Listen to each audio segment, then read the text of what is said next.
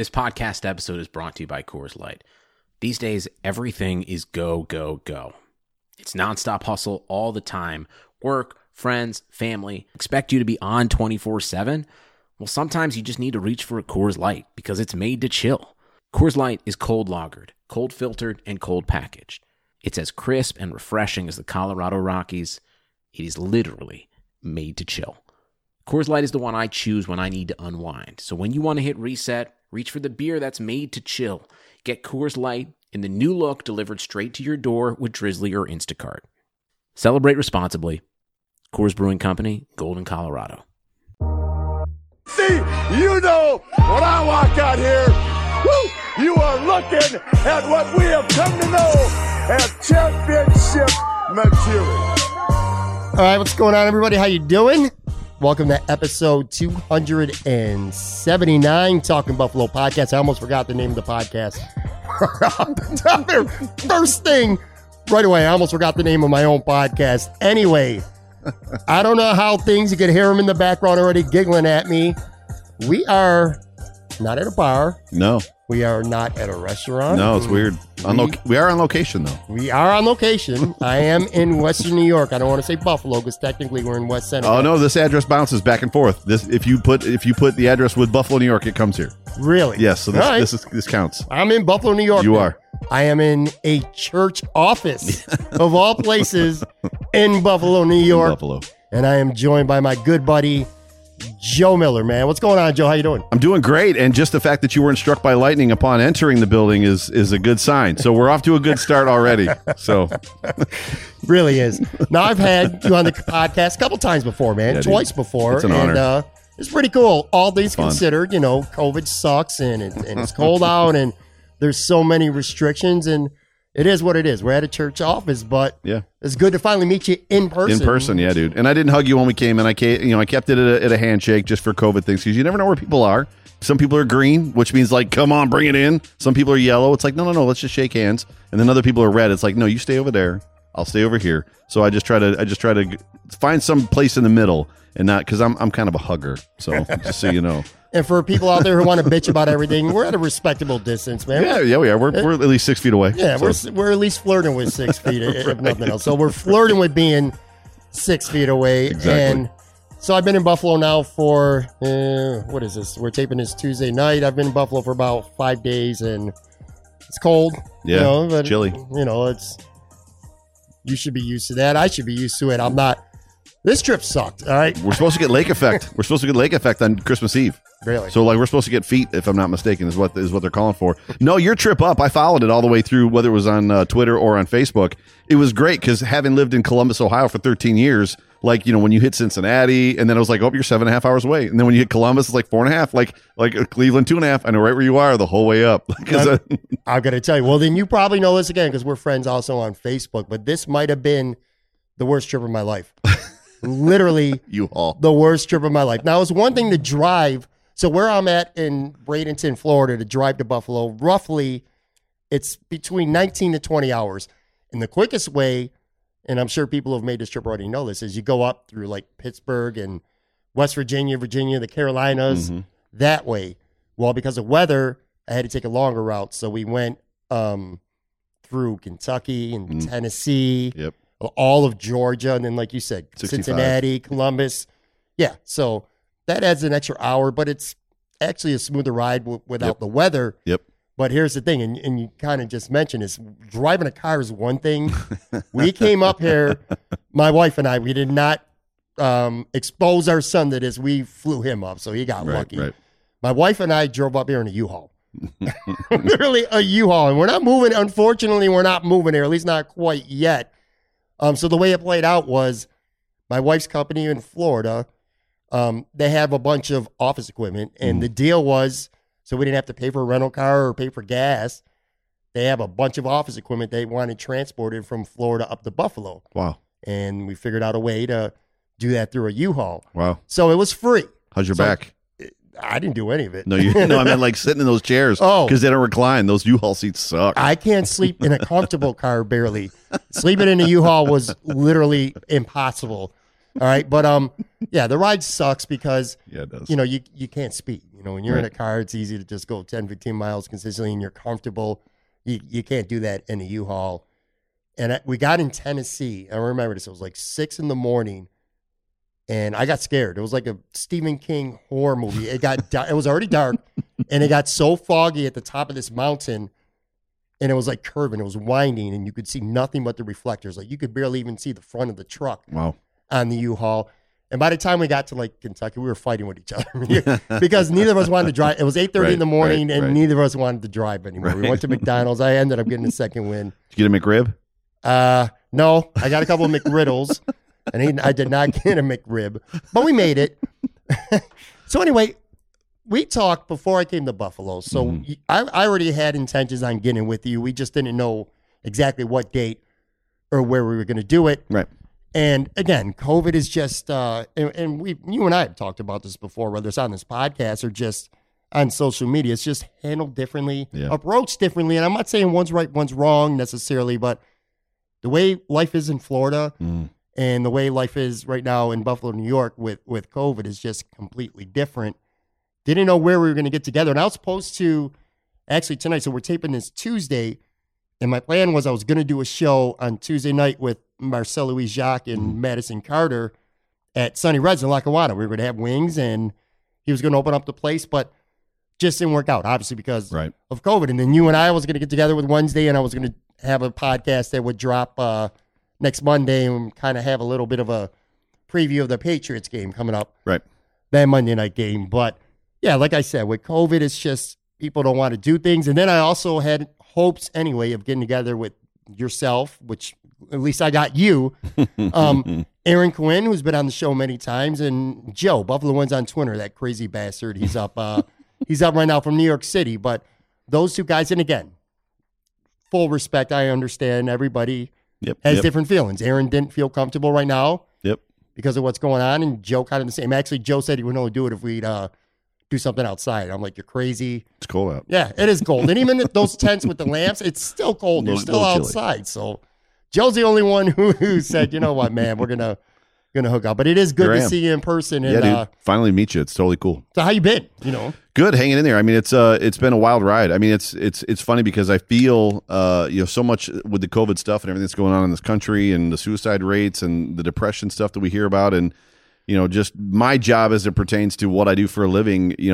know, my heart goes out, and the empathy that I have, the compassion that I have, and like what's carried me through are the Buffalo Bills. Like the Bills have made the last 3 months of my life inside of this stupid pandemic and what's been going on, and living in Buffalo and having, you know, always this threat of being shut down or being like limited, or, you know, your liberty, your basic life essentials, you know, haircuts, massages, weird things like that, like gyms taken away from you. Like what's carried me through, and even like is the connection that I have to my oldest daughter and her love for the Buffalo Bills. So like we're sharing this time together, and this, like, we get up every morning together and watch Good Morning Football because she's home. She's not at school. We obviously watch all football games. She's gotten into fantasy football this year. So like, she's made it to her championship game in the league that she's in. She's actually in 2 leagues, and she's in the playoffs in one, and she's made it to the championship game in the other. So like, we're just sharing this, the football memories that I have this year are stronger than I've probably had in the last 10 years. You ride the wave, right? You and I are both older Bills fans. So, coming off the glory years, I mean, it was like Buffalo Bills or bust. Like it was, everything was the Bills. Like everything in this town was the Bills.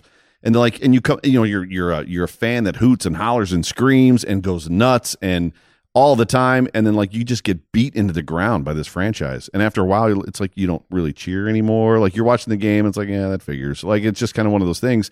And then after a while, even the NFL itself, it seemed like for me took a toll where it was just like, I love the NFL, but it's not that the passion was gone, but there was a measure of the zeal that was missing, and it's all come back this year. And it's because of what's going on with this football team and the connection that I've got to my daughter. So inside of this pandemic and all this depression that we're all feeling, in this darkness and all the stuff that's going on around the world and around our country, you know, the beacon of hope has been basically this football team. And I know that sounds silly, and there's probably people listening going like, Joe, you might be kind of shallow. No, it's the Bond moment, right? It's what's distracting me from what's really going on in real life. So that's how I'm doing. How are you doing? You got a lot going on. I do got a lot going on. I'm doing okay. I'm still I'm still working through being depressed. And again, I'm being very selfish, admittedly, right now. I wanted to be able to come to Buffalo and be able to do more. Yeah. And I know that's selfish. And like you said, someone might be listening and saying, well, that's really shallow. And it is. And I admit it. But, you know, I was looking forward to seeing a lot more people than I've had the opportunity to see. Well, we had a beer date. Like, we were supposed to. I think it was whatever the episode 1 or 2. I was like, when you get in town, you're like, I'm coming up at Christmas. I was like, well, let's get a beer. Yeah. And guess what we're not doing? Yeah. And, you know, I want to say something, too, and this is important. So we have our opinions on how things are being run statewide here in New York and how things should be. But we also are very respectful at the same time when it comes to COVID. I talked about this on my show just very last week, literally, a good friend of mine passed away. Yeah. And he got COVID and 40 years old, man. He was a big fan of the podcast, a big Steelers fan, big Bills fan, won the Macy's Place Pizzeria Wings and Pizza contest on this show this summer. And that hit hard. You know, that sucks. It makes you kind of take a step back and say, you know, maybe we are being a little shallow, but I also just think that's human nature. And you know, I want to circle back to something you just said, too, because with the Bills, us being older Bills fans. Now, we're not old. No. But we're old enough. We're old enough to remember and have been around and old enough to remember, well, when the Bills were good. Yeah. And the expectation every year was the Super Bowl. And not just the 4 years they made it. I'm talking about the 1 or 2 years before they got there. And after. And a couple of years for sure after that. So you're talking a good 7-8 years at least where this team was a legitimate Super Bowl contender. And you see the reaction right now with the Bills winning the AFC East, which, look, I'm not trying to downplay it. I'm very excited about it myself. It has been 25 very long years since the Bills won a division title. It just sounds so crazy to say that, but it's just New England's been unbeatable for 2 decades. Yeah. So when you see the reactions that are going on right now, like people piling into an airport, and let's take COVID out of it, okay, because even without that, like, what would your reaction be? Were you like, this is really cool? Or were you like, I'm trying to say this the right way. Like, we had that. We went through years where this was just the first step of getting to where we thought the Bills were going to go. Like, what's your take on it right now? Because, I mean, you could also look at it the other way, that it's been 25 years since they've gotten this opportunity to even take that first step. Yeah, you know what I mean? So when you look back and you see last weekend, the airport scene and just, the pandemonium going on. Like, how does that make you feel? So it's, I had a whole bunch of people ask me the same question. So I had people reach out to me like, you know, Joe, how are you feeling? Whether it was they DM'd me or they actually hit me up on Twitter or Facebook or wherever. And I didn't, it's funny because I'm trying to live my life, or I seemingly am living my life through the lens of my daughter, who is, you know, because I remember, you know, the Bills championship game against the Browns, and then, you know, the playoffs against the Bengals when the Bengals beat us. And then I remember, you know, going to the Super Bowl, that whole playoff series, in the 51-3 game against the Raiders, like, that propelled us in. So, like, when the Bills won, like, there was elation in our house. It was kind of a it wasn't like we won it on the last kick of the, you know what I mean? The Buffalo Bills of, you know what I mean? Right, there was none of that. You know, they asked Harrison Phillips today, Siciliano asked Harrison Phillips, maybe it was yesterday, asked him on NFL Network, you know, would you rather have won it like in Foxborough against New England? And he was like, well, I know the fans would prefer that, but we just want to win it. Like, for us, it didn't really matter. So when it happened, when we beat Denver, I was elated because the Bills have become that team. And even going into this game and like tweeting with guys like Anthony Marino, who were like, why are you so confident? Because in my preview show, I was like, you know, Bills Mafia, you should be confident. Like, the Bills have this. Like, this is, we're not the Bills of old. Like, this is the game where we should dismantle this team. And they did. So, like, coming out of it, like, I felt good because it was like, yes, like, teams that we should beat, we're beating. And then, like, you know, the whole, you know, obviously the game after it, and, like, you know, as a family we're talking, and McKenna's this, and, you know, she's like elated. Then she ends up going to bed. And I stayed up a little bit later because I did the podcast. So I did my post-game show. And then it was about, I don't even know, 1 o'clock in the morning. And I was like, I still had time. And I was like, do I go wake her up? Like, to go to the airport. I was like, oh, man, I'm not going to. Because, like, I work for a church. So it's like I got to work Sunday morning. Right. And it's like, and it isn't normal time because we're not meeting because of COVID. So I had to be in at 10. So it wasn't like normally I'm up at 5 o'clock in the morning on Sunday morning to be at the, you know, here at the church by whatever it is, 6:30, 7 o'clock. And then literally when I woke up the next morning and saw the crowd, like, it was different than even last year, like thousands of people, 3,000-4,000 of people. And then I started doing the math back in my head. Okay, so this was tonight, AFC East Championship. They've got Foxborough this week. They're not going to go to the airport after this game. Then it's like the last game of the season is against the Dolphins at home. Then they're going to have a home game, now possibly two home games, which means the next time that they're going to, like, there's going to be an airport experience is going to be if we win the AFC Championship. And then I was like, I probably should have taken my daughter to the airport. If we win the AFC Championship, I'm going to fly from Florida into Buffalo, and I'm going to go to the airport myself to greet this goddamn team. So, like, for me, the feeling was like there was a checking of the box. Like, yes, like, this team is legit. We didn't win on a fluke. Like, it was the whole Steve Tasker thing. Like, you know, we're not getting there on a whim. We're not going on a guest pass. We're you know, these are our terms, and we're doing it. You know what I mean? You know, we'll see you in Buffalo in January. You know, be ready. It might be chilly. Like that whole, like, I still get goosebumps when I watch that. I have just the ending part of that saved on my phone, and I watch it, and it gives me chills. So, like, all of that elation is there, but it was the experience. I didn't want to go to the airport for a number of reasons. I got to be up for work in the morning. Like, it's late. It's freaking cold outside. I don't know when they're going to land. And then the next morning, I was like, I should have taken my daughter. Like, I should. That's an experience that I took from her, right? Not took from her, but you know what I'm saying. So. By the way, shout out to Michelle. That video, oh my god, absolutely amazing. She does great work. That doesn't. I texted that to so many friends. From being in Columbus, Browns fans, Bengal fan friends, like Bills fans. Like, I just that ending of that video is so clutch. Just the whole, we'll see you in Buffalo in January. Be ready. It might get chilly. Like, you know what I think. You know what I think the difference between this team right now and even just say a year ago or so is when it comes to not living in Buffalo. So I've been in Florida. I moved there in 2016. So when I moved there, that was, I think, the second year of the Rex Ryan era. You know, they were a terrible football team. Yep. Then in 2017, they kind of snuck up and they made the playoffs, but it felt like a sneak in playoffs. I don't think anyone considered them a legitimate Super Bowl contender. They backed in. Right. They backed in. In 2018, back to losing. They got rid of a lot of players, and I think that was kind of sort of always the plan. Then last year, they made the playoffs. Should have won. They were up 16 in the second half against Houston. But so I'm in Florida, and when you go out of town, like right now, you literally have a Bills hoodie on right now as I'm looking at you. What do I have on, by the way? I have a Sabres one on. And a Poncho Power shirt. I love that shirt, by the way. If we go into, you know, when I go to Wegmans or I go to any store, everybody's got something Bills on. Yep. As they should. This is Western New York. In Florida, it's a transient city. Yep. And there's fans of all teams. Anyway, so when I wear a Bills shirt and someone sees me, I stick out more as opposed to you, where you're wearing the same Bills, you know, not the same Bills stuff, but you have Bills stuff on just like everybody else pretty much at the place wherever you're at. Yep. And I would see people saying, you know, maybe go Bills because there's Bills fans or, you know, you got some good play, this and that. But now I can see the respect. Like we go to a bar, there's this bar called Ed's Tavern in Lakewood Ranch. And we sit at a big table. I should be saying this because it's COVID time. See what I'm saying? But by the way, Florida's different. Florida's different. Hey, we get tested a lot in Florida, all right? They got rapid testing. I just want to say that, too. No insurance required. Yep. 15 minutes and you're done. But anyway, so we're at a table, and there's, I'm thinking in the top of my head, I know there's Washington fans there. We got a couple Packers fans, got a couple Eagles fans. Right. A Steelers fan or two. And then there's me and my wife and my buddy Francis and my friend Ryan and some Bills fans. Right. You could see the difference now when people talk about the Bills, just the respect.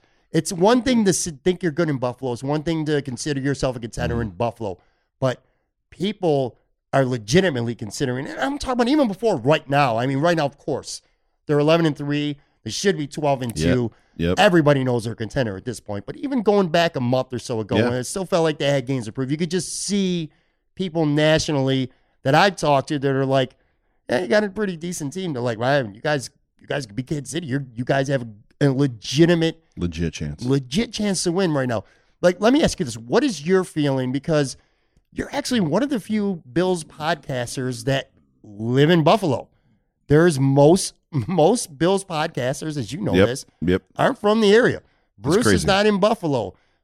Greg Thompson, not in Buffalo. A lot of these really good podcasters are not in Buffalo, which is fine because they don't need to be in Buffalo because you're talking Bills. It's not like you're talking nightlife in Buffalo. You're not talking about restaurants. You're not talking about wings. You're talking about the Bills. Sure. So you can do that from anywhere. But anyway, you're here. You, to some extent, again, I keep got to go back to COVID, but I have to. You still you interact with enough people. I mean, you see it firsthand. You watch the local news on a daily basis. Like, the pulse of the city. Does it feel to you right now like maybe it did? And obviously we're significantly older than we were 25, 30 years ago, but does it kind of start to feel to you that same, you're starting to get that same feeling like something special is happening right now? Well, the switch that's about to flip or has flipped now officially, in my opinion, is, so, you know, the Jim Kelly gets drafted, right? He goes to the USFL for 3 years, and then he finally has to come to Buffalo. He's not happy about being in Buffalo. And like Bills fans were Bills fans back then. And then like there was a moment where like, oh my God, this team's good. And like, this guy's really good. And then like the flip switches, and everywhere you go, everybody's wearing Bills gear. And I reckon that, that resembles to me, you know, living in Columbus, Ohio, where the Ohio State Buckeyes are. Everybody in Columbus, Ohio is like a Buckeye fan. And everywhere you go, it's everything is scarlet and gray. Everything is Buckeyes, Blocko. I remember having a conversation with a friend who said to me he had to get home. It was like a Tuesday night. I got to get home. Why? The OSU women's softball team is on TV, and I'm like, wait a minute, like what are you talking? Like, serious? So like that switch or that flip is about to switch, or it has. And I would basically say this: as much as there's been a buildup over the last year and a half since Josh Allen got drafted, and like, you know, there's all of us were on the fence early. He was very raw, and I didn't want a project quarterback. You and I have talked about this. Not many Bills fans wanted a project. It's like, I don't want to wait 3 years. Like, and then maybe he'll be good. Like, no, give me a guy that's ready now. But we got Josh Allen, and there was doubt, and he was not a great quarterback in his first season. And then last year we saw progress, and it was like, so there was people, but there was still a huge number of people that were like not necessarily on board. Man, this defense is great if we just had a quarterback. And it's like, well, some of us were like, well, we might have a quarterback. Let's just wait and see. And then you get there this year, and it has progressed, Pat, through this season. Like from the hot start that he had weeks 1 through 4 to when he got injured against the Raiders, and then the 4 weeks after that, and then coming back to life, and then culminating to them winning the AFC East championship against the Broncos in like, so I don't know if you caught my post-game show, but Josh Allen in the last 3 weeks in primetime was 83 for 124 at 68% completions, 972 yards, 10 touchdowns, 1 interception in the last 3 games under the lights. So like, It's on now. Like, all of Buffalo realizes, no, this kid is good. So like, and then even the cast around him, whether it's Diggs, Beasley, obviously John Brown, the defense is coming back to life. And I would leave it. You asked me what the mood is. The mood is this: I went to Christmas shopping for McKenna. I wanted to go to the Bills store to get her a gift card for Christmas. I've been to the Bills store a million times. It's normally a ghost town. Like, normally it's like, you know, one person in there, one or two people, whatever. Tuesday morning, I believe it was either Monday or Tuesday, no, today's Tuesday. Monday morning, the line supposedly was out like down Abbott, like in the morning, like when the store opened, the line was out the door down Abbott. Wow. When I got there at about 3:00 in the afternoon, the place was packed. There wasn't a line, but it was packed. I'm not kidding you when I tell you that like they rolled out an entire rack of Cole Beasley jerseys. Like, they rolled them and then just stopped them like in the middle of the store, and somebody yelled, "Cole Beasley!" And it was like vultures. Like, we're like jumping on a dead cat. Like, and people like immediately were just like running to this, and I was like, you've got to be kidding me. And I was just in line for a gift card, and it was, so it's on. Like, it's literally like Buffalo is about to return to those days where Buffalo used to be like Columbus, Ohio, where everybody was a Bills fan. Everybody was wearing Bills colors. I mean, people were buying car decals. Like, it's like, you don't have a car decal? You know what I mean? Like, and that's what I'm thinking in my mind. Like, you're just now here today buying a car decal. Like, it's on. Like, it's back. It's in full swing. You can't replicate it if you're not here, right? As much as you want to, and it can be fun.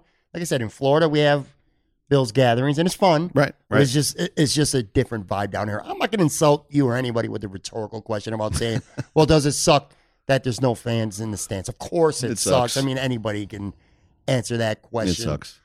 What do you think is going to be the reaction? Because as of right now, and again, we're taping this Tuesday. This is dropping Wednesday morning, so people are listening Wednesday morning. By the way, Merry early Christmas to everybody. Yeah, Merry Christmas to you too. But anyway, what do you think's going to happen if Cuomo ultimately decides that he's not going to let fans in the game? It's of course, people, again, I'm not going to ask you a rhetorical question. People are going to be mad, whatever. People are going to be mad. It's going to be really mad. I don't know what the answer is, and we all land in different spots. And I don't, you know, whether you are the extreme of the most extreme on one side or the extreme of the most extreme on the other side, everybody lands in a different spot, and we all have the right to our own opinion. For me, I'm a very pragmatic, common sense type of a person, and what's hard for me is when I leave work on Sunday, and I work at a church, it's 11:45, 12:00, and I go to the Wegmans in West Seneca, and the parking lot is completely full. There isn't a parking space available, which means there's about 3,000 people inside of Wegmans, yeah, right? Right. So you can have 3,000 people inside of Wegmans, but you can't have 6,000 or 10,000 people in an outside facility that's 10 times or 20 times the size of Wegmans. And I get it. I don't know where to land. I don't know where to feel. Like, there's just so many things that's like, I don't understand kind of what's going on here, but like, this is what the governor is saying, so we're going to abide. You know, does that make sense? Like, so it feels, I don't know if there's a word that can necessarily land a plane on how Bills Mafia is going to feel, other than if you scrape it all away, it's just very Billsy, if that makes any sense. It makes a lot of sense. It's just very like, oh, this is what you're telling. This is what, so we're going to like be amazing, ranked number 2, probably the best team in the NFL.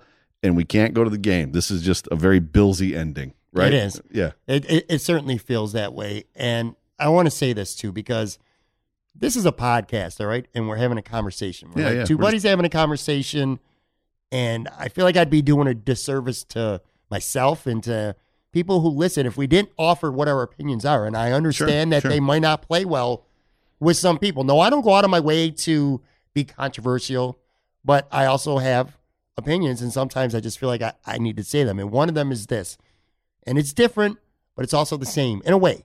So I'm in Florida, and you know my son plays high school football. Yep. I just finished up his senior year. They were delayed, and there were restrictions, but they had fans at games. Now, I think it was 30, 35% capacity. Yep. So I went to games this year, and there was still 500 to maybe 800, 900 fans on our side of the bleachers at each game. Right. And the school is a tight-knit community, and I would say this, trust me, I did not hear personally of one report of somebody from one of those football games. I'm not going to say nobody caught COVID, because I might not know about that if it did. Sure. Nobody got sick. You'd think it would hit they would have shut it down. You think it would hit the press, yeah, for sure. Exactly. Yeah. So an entire season, forget the players and the coaches, which they were off, nobody got sick, and that was fine. And again, I want to make sure I'm not saying that this is a hoax or anything stupid like that. And I know you're not either. No, my sister-in-law is a COVID nurse, a traveling nurse, and she works in COVID ER units. It's not a hoax. It's very much real. Absolutely. Yeah.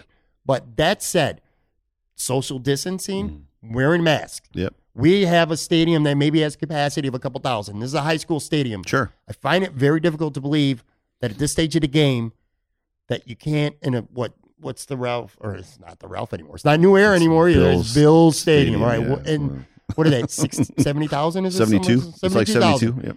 I find it very difficult to believe that you can't figure out a way to safely put a third of that, 15, maybe 20,000 people spread out in that stadium safely, mask required. Yeah, yeah. And how that couldn't be successful. Yeah. It gets to a point where it feels to me if it doesn't happen, and I know Cuomo said that he wants to personally go to the game. It's not true. It feels political. That's what I'm saying. It feels, and again, I'm offering my opinion here. That's what you do on a podcast. Yeah. It feels political to me. It feels like that's politics. If you can't get any people in the stands for this game, I get it early on in the season. Yeah. I still didn't agree. But at this point, it's forget the home field advantage aspect, which I'm going to ask you about that next. Yeah. But doesn't that feel a little bit political to you that if at this point in January, you can't scatter 10, 15,000 people around? But like you said, and here's another thing, these high school kids in Buffalo, because this is not the case in Florida. And for the record, I am a Western New York guy. Yeah, I'll take Western New York over Florida 100 out of 100 times. Right. I miss Buffalo. I will be back in Buffalo. Okay, yeah. But that said, sports worked in Florida because I saw it with my eyes. Sure. In Buffalo, these kids who have put years and years and years of playing together, grown up in Little Loop, in many cases playing in travel leagues and spending a lot, and their parents have spent a lot of money, a lot of training, a lot of sacrifice, a lot of commitment. These kids get to their junior, senior years, and it's getting shut down. It's getting delayed. It's getting postponed. It's getting suspended. And ultimately, they're not playing. Winter sports now is delayed again. And these are like, they're not even like high-risk sports. Right. It's not right, and it pisses me off because these kids, you're telling them they can't play ice hockey, but you're telling them to go to the Galleria Mall, and they could go to the Gap, and they could go to Aeropostale and all these other stores to go spend their money. Yeah, you asked me if it was political, and there's a lot of, and now we're wholly inside of, you know, what do we feel or what's our opinion about stuff? But it's, you know, I was completely on board. And, you know, again, I just said that my sister-in-law is a COVID nurse. She's a traveling nurse. She was in New York City for the 3 months that it was heavy there. She's been in Houston, Texas for the last 3 months with it being heavy there. She's seen more people die in this year than she's probably has ever seen in her life, she said, and she ever will see. I mean, and it's taken its toll on her. We want people to be safe. And yes, you know, one life is too many. The problem is the misrepresentation that we have inside of the one life is too many, because when we were completely shut down last winter, the numbers were half of what they are right now as far as infection rates and everything else like that. So it's sending a mixed message. And I don't want to necessarily get super into politics, but our leaders are elected by the people.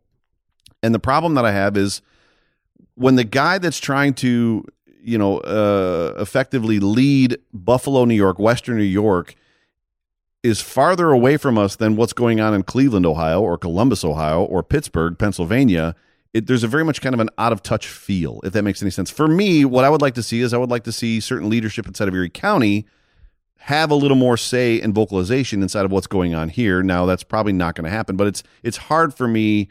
Yeah, I don't want to get too political, but it's hard for me to just feel like there's an out of touch feeling. Does that make sense? Like I know that they were on the news the other day and they were mad because they were frustrated in the press conference because, you know, a bunch of people have died over the last weekend as far as from COVID, and all the reporters were asking them were questions about the Buffalo Bills and the playoffs and like, were people going to be allowed? And they were frustrated by that.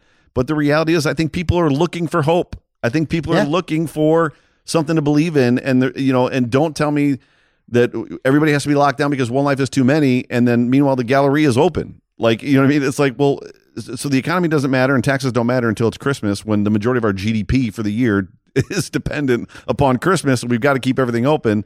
It's just confused. I just don't want it to be confusing. Right. And I think that's the problem, is it's become confusing, and we've got this thing out here that's hopeful. And I think everybody wants to like latch onto it because we need hope right now. And in this community specifically, the Bills are a beacon of hope for, you know, what's coming up. So I don't know, bro. I continue to have a hard time fathoming, because I didn't have to go through it. Yeah. But my son not being able to play football, but my son and whoever he's with can go to the mall and just drop all their money. And that's the part of me that just that gets over. And especially being a senior, some of these kids are going to lose scholarship opportunities because they didn't get to play this year. Yeah. That matters. Yeah. Again, human life matters more than anything else. Exactly. Okay, so and you and I, I'm sure we definitely agree on that. Again, I'm not going to keep bringing it up, but I just lost a good friend from COVID 10 days ago. Yep. I understand that. Anyway, so let's say whether there's no fans or minimal, even if there's just minimal fans, it's not going to be that loud. Mm-hmm. This year, you said very Billsy. So we already know the Bills are getting at least one home game right now. Yep. We'll talk a little more in depth about the Bills in a couple of minutes here. But in terms of how much of a home field advantage do you really think it is if you only have 5,000, 10,000? I mean, you still have other factors, the comfort, sleeping in your own bed, stuff like that. And I'm going to ask you a question, because I've had some pretty good conversations with Joe on the show, actually, and he thinks that he would, if you had your choice right now, let's say the Bills are playing in round 2 and it's mid-January, okay? And you're playing the Tennessee Titans. I don't know. You're home in Orchard Park, but the weather's really shitty. Mm-hmm. You know, it's cold, it's windy, maybe it's snowing. Yep. You know the Bills' offense as well as anyone. You've watched every snap this year. Yep.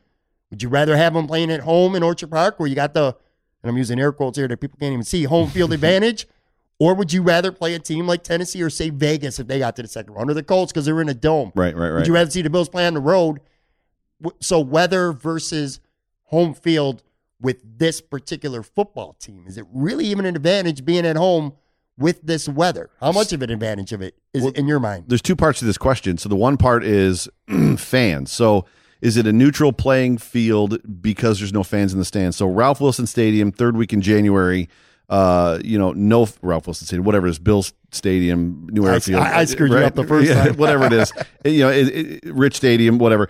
If there's no fans there, third week in January versus third week in January in Vegas playing against the Raiders, that's a different question to me than, if there's potentially some fans there or not. So like if there's 10,000 fans inside of that dome, I think that's different than 10,000 fans inside of, Bill Stadium. For me, the more important question is I don't believe in the weather theory.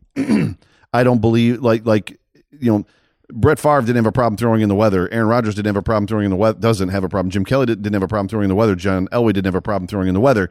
Like, the amount of guys that don't seem to have a problem throwing in the weather, like, there's more non-domed stadiums than dome stadiums. You know, Tom Brady didn't have a problem throwing in the weather. Like, I don't, Josh Allen this year, his first 400-yard game was in Miami in the rain, and it was windy that day. Like, the game in Denver was cold and windy. Like, I don't ascribe, as much as Josh Allen has had a game or two here or there. Obviously, the Chiefs game was a big one. He was injured. The game plan was what it was. You know, I don't believe in the Titans game. The Titans game, to me, didn't happen. You can throw that football game away. I don't ascribe to this idea. You know, Jim Kelly had one of his best football games of his career in the cold and snow against the Raiders, and he won that game 51-3. Like, the reality is to me, you've done it. We were all kids. If you grew up in Buffalo, we played football in the snow with it 25 degrees outside and took our beanies off, our caps off, and we were sweating underneath it. Like, It's weather, and I don't think it necessarily matters to these guys. So I would rather have, to your point, all the games at home, because whether it's sight lines, there's a lot of stuff that kind of came up that was cool that I never thought about before. Sight lines was one of them. So for a quarterback, knowing where certain things are, the play clock is, how the ball's going to come down or come out, receivers, how the ball's going to come down out of the air, things like that. So sight lines, you talked about sleeping in your own bed, what routines look like, practice things, not having to fly, not having to start a game at 4:00 in the afternoon or whatever. There's a lot of things about that for me, give me home field advantage every day of the week, fans or not. And at the end of the day, I don't necessarily care about the weather. I think it's a non-issue. That's fair. How many fans, ideally, realistically, do you think you would? Not how many do you want, because it would be the answer would be about 72,000 or something like that. But realistically, to get that home field feel, maybe for players. To feed that energy from the fans, like how many are we talking? Maybe 10. Do you think 10,000 to 15,000 fans? Do you think that's enough to make a discernible difference? I don't know. It's amazing because, like, I was at the Buffalo Bills home preseason game last year. I think it was the last one. It was Kids Day when they came from behind. So like our fourth stringers and whoever it was came from behind, and there weren't but a smattering of fans left in the stands. So, like, the Bills are, like, on this march to come from behind in this victory in this last preseason game. There's, like, nobody left because it was later in the evening. It was, like, 9 o'clock or 9:30, so a bunch of parents had taken their kids home already.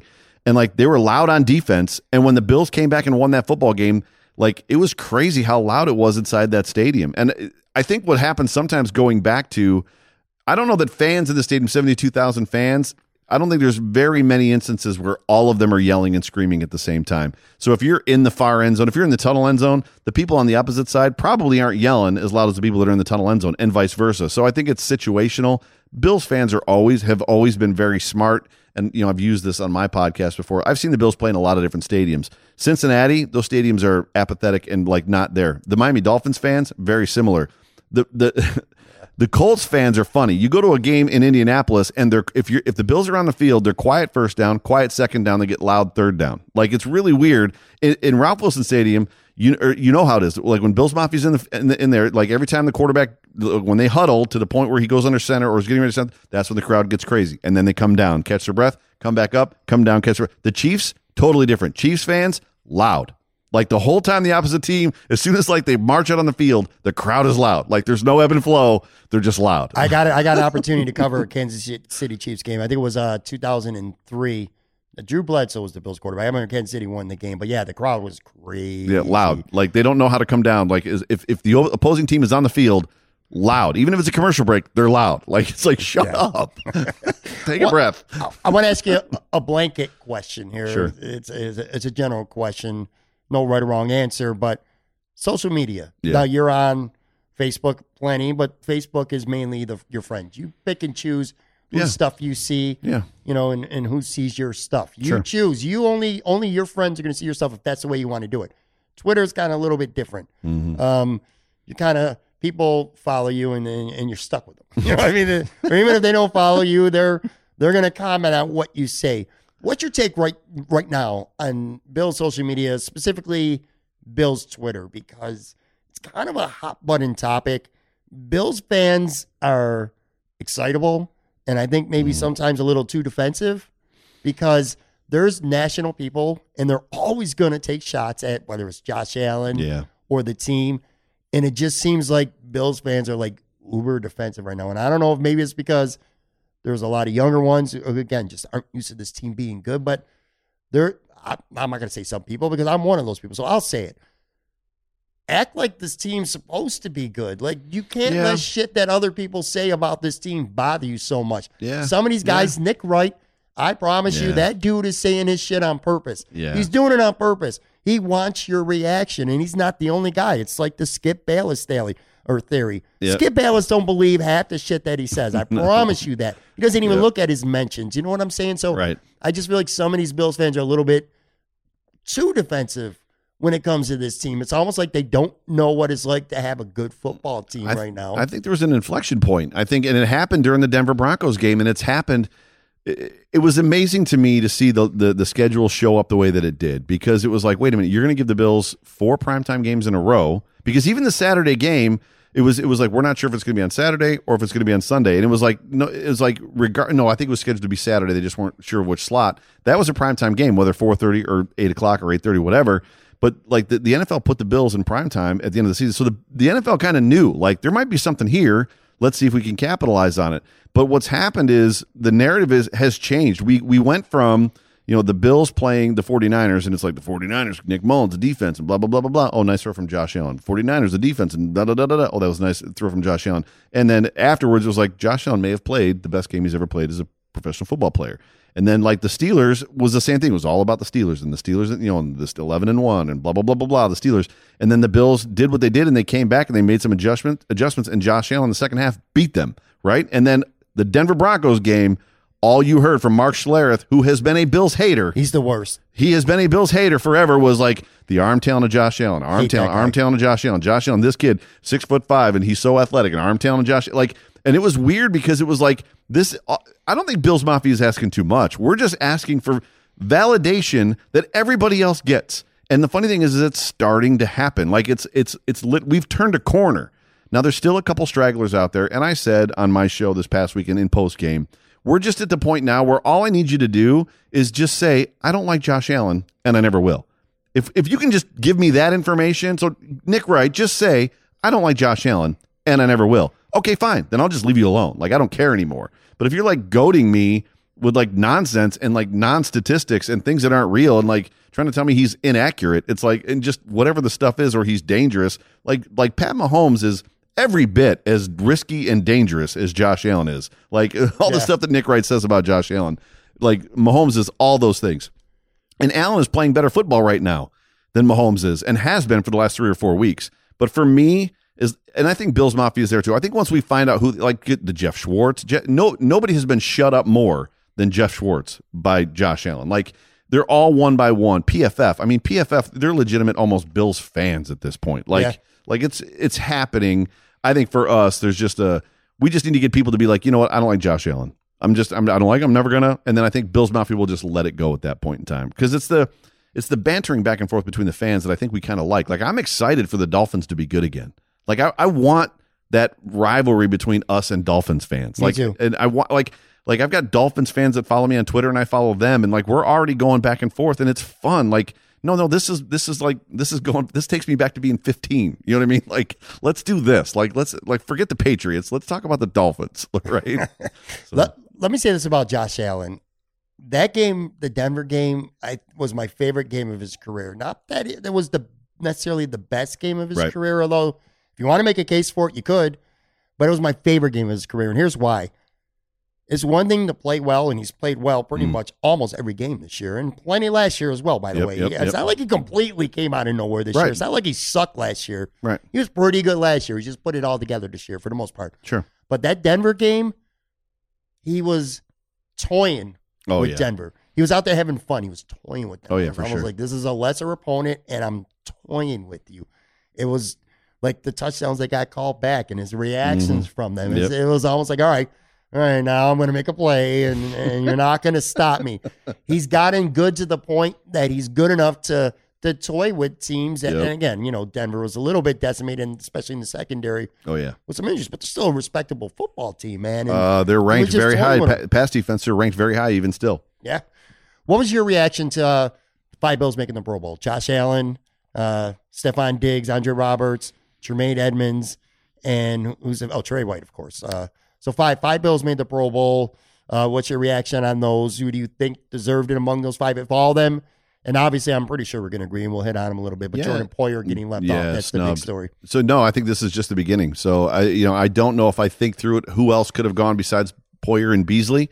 I think Beasley has a very big argument to be there as well, but no bigger beef than Jordan Poyer. Jordan Poyer is playing. He's ranked with stats the best safety in the NFL.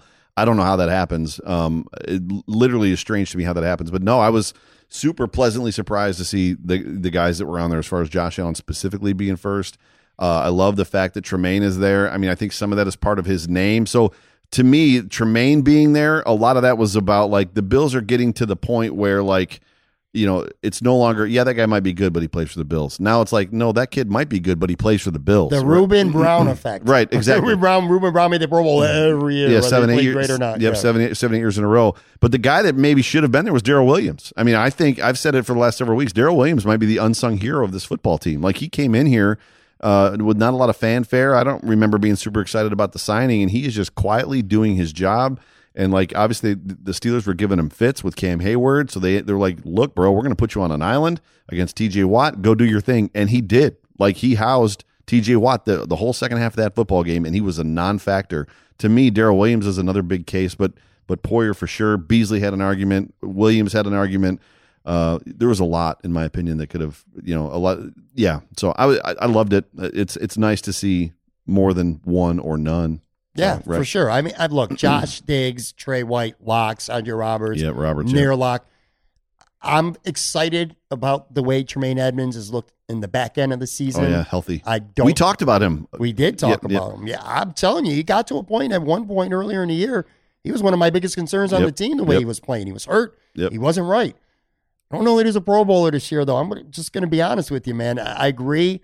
I think it's more maybe reputation and the fact that they're good. It is reputation. And, this team's played very well. They got 11 wins, should have 12, and we only got one guy in the defense, so maybe we should have a second. I mean, the stats. Jerry Hughes has had a great year. Jerry Hughes has had a very good year. He's had one of those years where stats don't really tell the story. Yep. Where I feel like with Tremaine Edmonds, I think he has 105 tackles, that might look impressive, but there's a great deal of these players that they play, because the players' votes mean a lot, and I think there's a great deal of understanding they're game planning for Tremaine Edmonds from the offensive side of the football. So when he was injured, he was struggling. He was late or over pursuing. He was not super determined or intentional about what he was doing and how he was playing.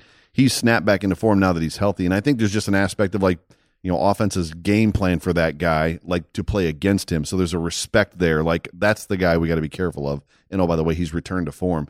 Yeah, he hasn't played the best football this year, but he's playing great football now. He has returned to form. He is on the All-NFL Pro Bowl second half of the season team. Right, I'll give you that. For sure. But again, 5 tackles for a loss, 1 sack, no forced fumbles. He's dropped about 17 interceptions that he should have had so far. But he is playing well. So again, I'm very happy with him. I like the Tremaine Edmonds I'm seeing right now. But as a whole, I don't think he should have been in the Pro Bowl. Cole Beasley is deserving of being in the Pro Bowl.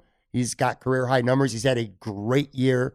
But at the same token, when you look at the rosters, because they only named 4 receivers, you got Tyreek Hill, you got Diggs, you got A.J. Brown, and you got Keenan Allen. You can't take any. Who are you taking out? What's funny about Cole Beasley is I did a show, the very first show that I did with John Fina, the Off Tackle with John Fina show, I don't even know, 5-6 weeks ago now. He said when I asked him what the Bills needed to do more in the third quarter, he said they need to work the underneath stuff, the 1 to 3 yard things that Cole Beasley plays more, because those are basically what's getting the offense moving. And I was like, okay, sure. And he was absolutely right. And the funny thing is they're on it now. Allen gets it. Those are the plays they're calling. They're working Beasley early and often, pulling all the defensive backs up, which is opening the stuff up, on the backside. But what's interesting about that in general is the fact that Beasley right now, next year will be interesting, because Beasley right now, had they been running this offense exactly the way that it is, Beasley would probably have 1,500 yards and 140 catches, and Diggs would still have his numbers. Yeah. You know what I'm saying? Because it's we're not going to run the ball. We're just going to throw it to Beasley, every time. We're just going to throw it to Beasley. We're not going to run. It's the Edelman effect or the Wes Welker effect that Brady did for all those years is what they're doing with Beasley, and it's working. Every team wants a Cole Beasley. Every team needs a Cole Beasley. Very few have a guy who's effective as consistently as Cole Beasley is. I'm going to go off track here for a second. You're good. Mentioned John Fina. Yeah. Yeah, you do a show with him quarterly, correct? Quarterly, yep. I've had John on the show before. I like John. John's awesome. I was going to ask, give me your take on John, because I'll tell you what, I've talked to a lot of players, and John will be the first one to tell you this. John has a reputation, or at least did have a reputation for being, what's the word I want to use here? Not afraid to be confrontational with somebody. Like, he don't agree with you, he's going to let you know. He's very outspoken, has opinions, could rub some people the wrong way. I'm just being honest here. And I'm talking to a lot of players, and I've talked to John for a couple of years before he had him on the podcast. I love John, by the way. He's a smart dude. His son's a hell of a football player. Yes, he is. John was a very underrated football player on this team. And he was kind of he was one of those guys who, I want to say, like, all right, so like Ed Oliver right now. Mm-hmm. Ed Oliver is a great football player, but Ed Oliver gets beat up a little bit in the media by people who don't, not media, fans, who don't know any better because he doesn't put up eye-popping numbers. Well, it's because they were told he was going to be Aaron Donald. Like, Ed Oliver's going to be Aaron Donald. Right, like John Fino, you know, is going to be the next Will Wolford and or Ken Hall, different positions, but same thing with the offensive line. For sure. John was a really good offensive lineman, but he didn't always get, at least at that time anyway, when he was playing, the respect that he deserved with Buffalo. I think fans later on absolutely did. But John's the kind of dude, we'll say what's on his mind. I don't know if you've gotten much of that vibe yet with him, Nodder, but he's just, for me, he's very, the word I would use is magnanimous. He's just very attractional, at least from what I've, from my interaction. He blows up my phone. He texts me all the time. Like, it's, and he'll text me silly stuff. He'll actually screenshot tweets that I've made and then like text them to me and like make a joke off of them. He's very interactive with fans. If he doesn't have that many followers, if you're not following him now, you should, at John Fina. Like, you will not regret following him. He's been very much a jokester. He's just kind of wanting to have fun. He seems very much intentionally trying to keep his opinions out of things as it pertains to some things, if that makes any sense. It does. So that's what I'm saying. He has struggled with that in the past. Well, I don't know if he called it a struggle or not, but John says what John feels, which again, that I admire that. That's a good thing.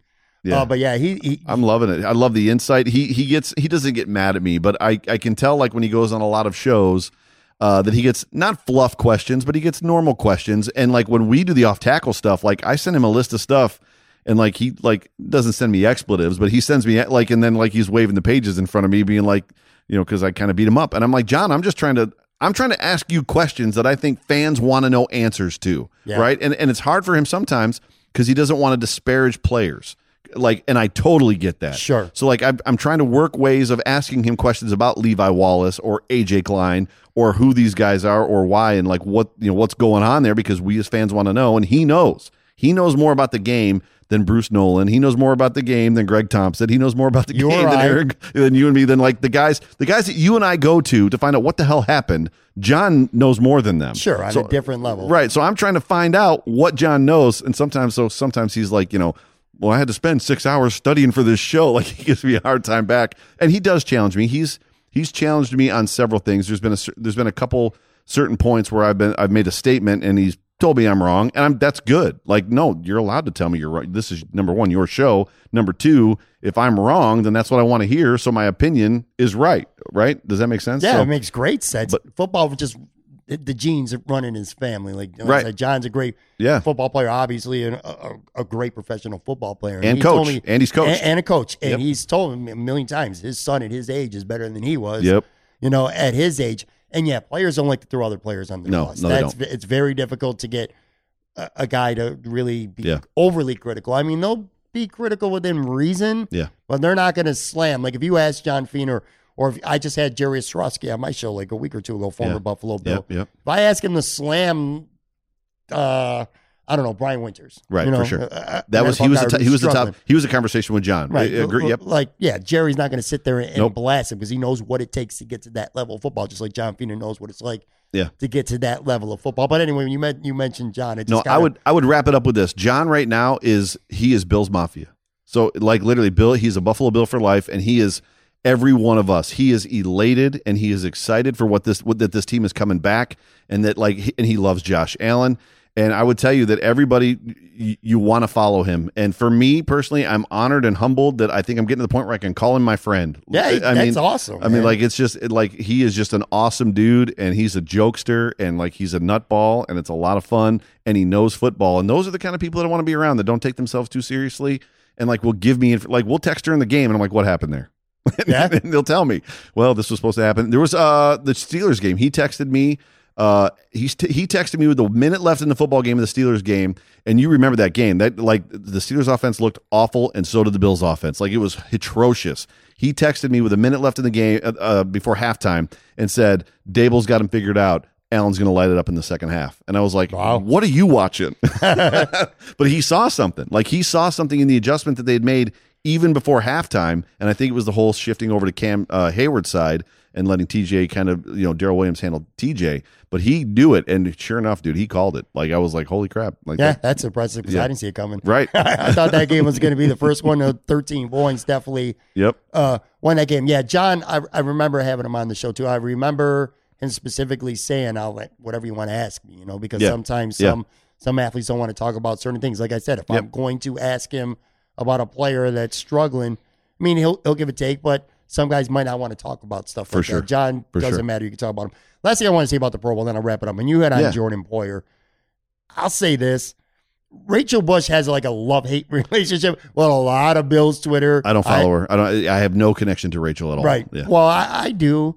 And she follows me on Twitter, by the way, but shame on her, because she's supposed to be on this podcast a couple times, man. Every time she tells me, all right, I'm going to do the show. And then we go to set it up, and then I don't hear back from her. Paging, but anyway, Paging Rachel Bush. A lot of people, because of political stuff, mute Rachel Bush. Sure. I'll tell you this. If you unmute her for a couple days, because right now she's 100% right. She's been kind of going on a little bit of a rampage. I don't have her muted. We just don't follow each other, and I'm not really in that. Circle's not even the right word. It's just not somebody that I follow. Well, so her takes about her man's Jordan Boyer are spot on, because it's robbery that he didn't make the Pro Bowl. I'm just... There's not much to add besides that, all right? I could throw out the numbers, but if you're a Bills fan, you watch the games, you already know. And I think I saw Aaron. It was either Aaron or somebody. And if Aaron's listening, I'm sure he is, and I apologize if I'm attributing this to you and it wasn't you, but somebody was saying that this is why these guys go for interceptions, because obviously the big thing with Poyer, over like the Cardinals game and the game after that, was like he wasn't swatting the ball down. He was trying to make the interception, and he said, this is why those interceptions matter, because this is what gets you noticed, this is what gets you paid and gets you the Pro Bowl. And the Pro Bowl matters. For those that haven't heard, I saw it, this might have been a Thompson thing. I saw by making the Pro Bowl, Allen and like Tremaine Edmonds are going to make $4 million more, like in their fifth year or their fourth year, because they made the Pro Bowl. Their fifth year options. Right. They make more money. It's a big deal. So it begins to make sense, right? It's like, oh, that's why they're trying to get the picks. But that's the thing, though. Poyer's got two picks, man. Yeah, he's got two forced fumbles. He's got two sacks. He's fifth in the NFL in tackles, 6.5 for a loss. That is egregious that he's not on a defense that has underperformed this season and is now finally performing. He has been solid the whole season. Yeah, and I'll tell you, and sometimes I get a little heated at fans, and I think they whine about too many things. But this is one thing. If you're bitching about Jordan Poyer not being in the Pro Bowl, you're right. Yep. You have every right to. So before we get out of here, I got two more things I want to hit on. One of them is, so the Bills, we already know they're going to the playoffs. We already know they're going to have a home game. That's already been established. Mm-hmm. What we don't know, obviously, with 2 weeks left to go, is who they're going to play. Plenty of candidates. I wanted to ask you to power rank in order of who you would like to see them play to who you would like to see them play the least. So week 18, the Bills, because they're not going to finish number one, so they're going to play in round one. They're going to be at home. We know. Give me your order. Like, who do you want to see and who do you not want to see? Well, first things first, whatever they got to do to finish the season and retain that number two spot. So there's a lot of conversation about resting players right now. For me, there is no resting of the players until that number two seed is secured, like clinched, which I believe they can do this weekend if they win and something else happens, whether it's the Steelers lose again. They got to win. Green Bay's got to beat Tennessee, and Indy's got to beat Pittsburgh. If all three of those things happen, week 17 is irrelevant. So I'll tell you what, let me skip that then, because you were going into the point that I was going to ask you. Skip it. I want to answer that question, but don't skip it. So, but we can go there first. Oh, we're not skipping it, but we're going to go there first. This was the potential, and this is what I was going to end with, but we'll kind of flip-flop it. Yeah. So potential week 17 dilemma, you sort of leaked out your answer here already, but elaborate on it a little bit. So now my dilemma is this. So the Bills are going into week 17, and if they win, they get the number two seed. Yeah. If they hold on. I want to make sure I get this right. I don't want it to fumble out of my mouth there. So if they win, they get the number 2 seed. But do you play your starters to ensure that? Or does your mindset become, well, I'd love to get to number 2 seed, but we won the division. We know we got a home game. Yeah. I don't want to risk Josh Allen. I don't want to risk Stephon Diggs. His foot might be bothering him a little bit. Or Trey White and 3 or 4 other key starters. Sure. Are you going to sit your guys, or you're 100% sure that if you got the number 2 seed on the line, you're going to play all your starters? So first things first, Stephon Diggs, I rewatched the game today, and Stephon Diggs, after the play where he hurt his foot, stayed in the game for a couple more plays. So I don't think he's hurt as bad as we might think, which is good news. So I just wanted to put that out there for Bills Mafia. Second, the number two seed is the most important thing there is, because that guarantees you home field advantage up into the AFC Championship game. And, oh, by the way, if the Chiefs lose, we get it all the way through. So to me, that is, and literally if you've listened to anything that McDermott has said, home field advantage is the thing that's most important to him. Like, he's like, the next step is not making the playoffs. The next step is home field advantage, because he knows that is the road to the Super Bowl. Like, if we can be at home, like, through the playoffs. So for me, yes, to answer the question, they are not resting anybody this weekend against the Patriots. And if it's on the line still against the Dolphins, you drive the Steelers you drive the Dolphins into the ground. Like, you do whatever you got to do to win that football game. Now, go ahead. No, I was going to go ahead. I was going to say now to your next question, but I think you had something else. I have a thought. Okay. When it comes to that, the only way I would potentially maybe rest my starters is if I want to play Miami in the playoffs. That's what I'm getting to right now. Right, but, right. In a perfect world, we don't have to worry about that, because in a perfect world, they're already going to have it locked up. And then Miami, who cannot afford to rest their starters because they're playing to get in, they're not going to be able to do that. And the Bills could see them again in the playoffs, which kind of leaks into going back to what I asked you. I want you to power rank your opponents right now. So from, again, the most to the least.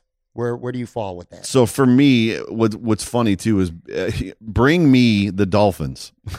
That's literally me too. Bring me the Dolphins. Bring me the Hawaiian kid that played college in Alabama and plays professional football as a rookie in Miami. Bring me that kid in the second week of January in Orchard Park, New York. Like, that's the guy that I want to see. Like 100%. Like, I'm not even convinced that the Dolphins can beat our backups the first week of January in Orchard Park. I would be surprised. I mean, it clearly is good. We're going to find out what Matt Barkley might have, right? I mean, it's going to come down to Matt Barkley. And if you want a conversation or fuel to the fire of why Josh Allen's the MVP, throw Matt Barkley out there. Or even the couple plays we've seen Matt Barkley play this year haven't been exactly great. But for me, bring me the Dolphins. I want the Dolphins first. Teams I don't want would probably be the Browns. The Browns are just hot right now. I'm not sold necessarily on Baker Mayfield. Who you got? So you've got the Browns, you've got the Titans, you've got the Colts, you've got Pittsburgh potentially. Unless they slide all the way out of it, I don't want to see the Ravens. Like, for me, the Ravens are a cold weather team and they're a run first team. I just don't. Yes, we can stack up and we can make Lamar beat us on the through the air, which I'm not convinced he can do.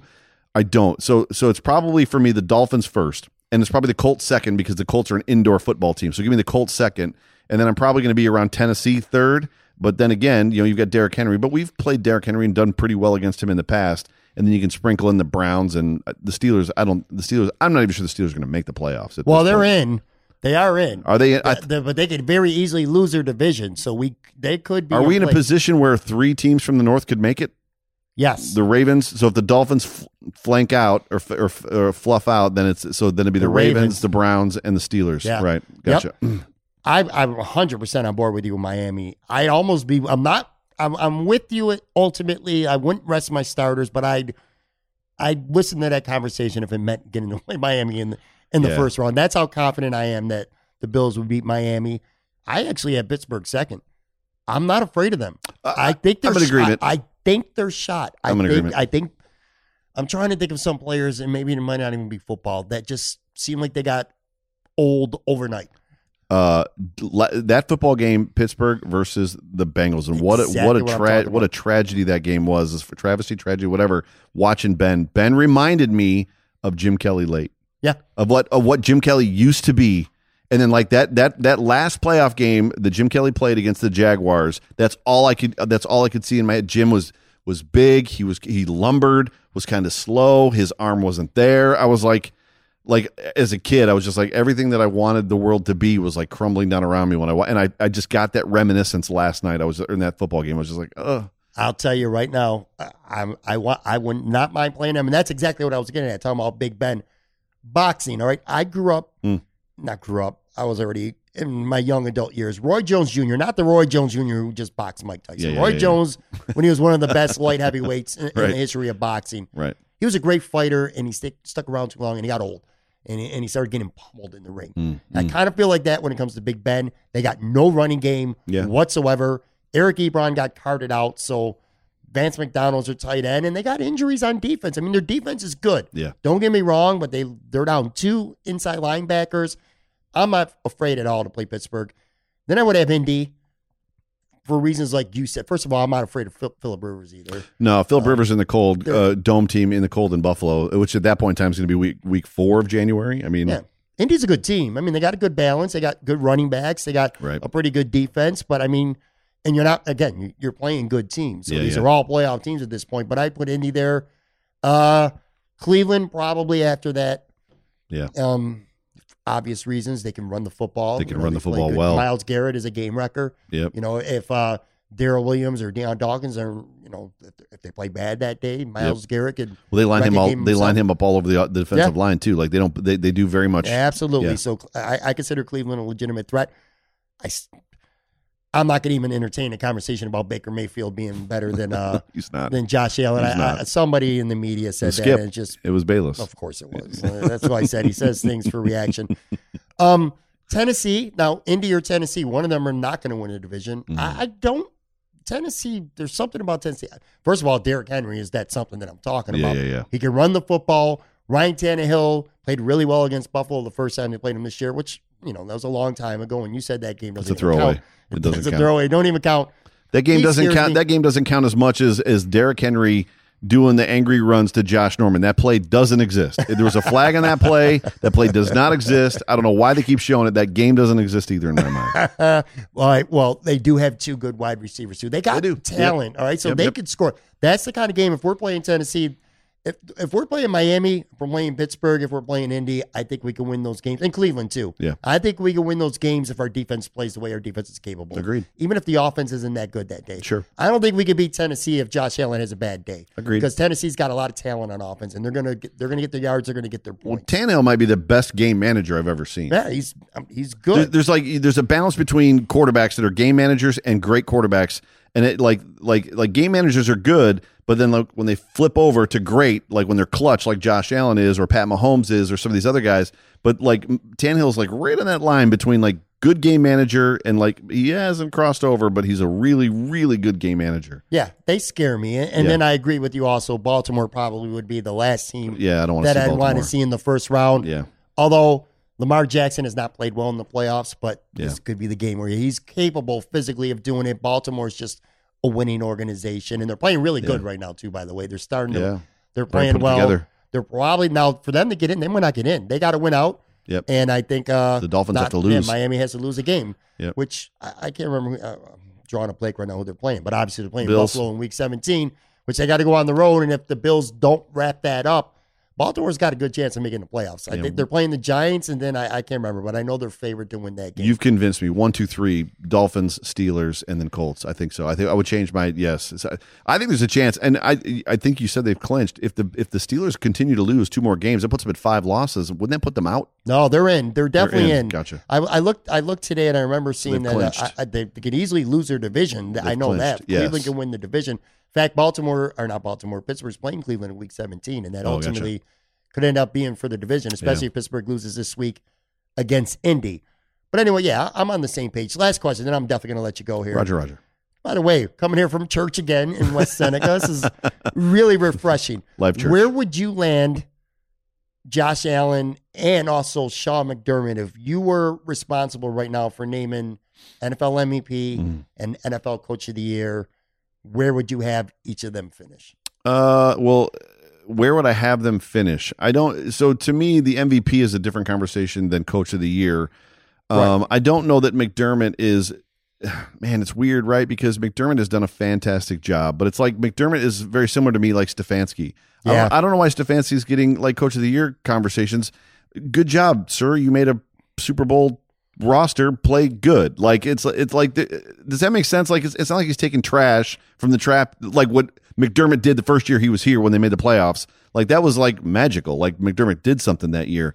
McDermott for me, I don't know necessarily where he falls. As far probably in the top three, but I don't know if he's the coach of the year. Josh Allen is a different story altogether. I'm clearly biased. You know, I've got obviously Bills Mafia goggles on. I just don't know for me right now if anybody is playing better football in the last 3 to 4 or 5 weeks than Josh Allen is.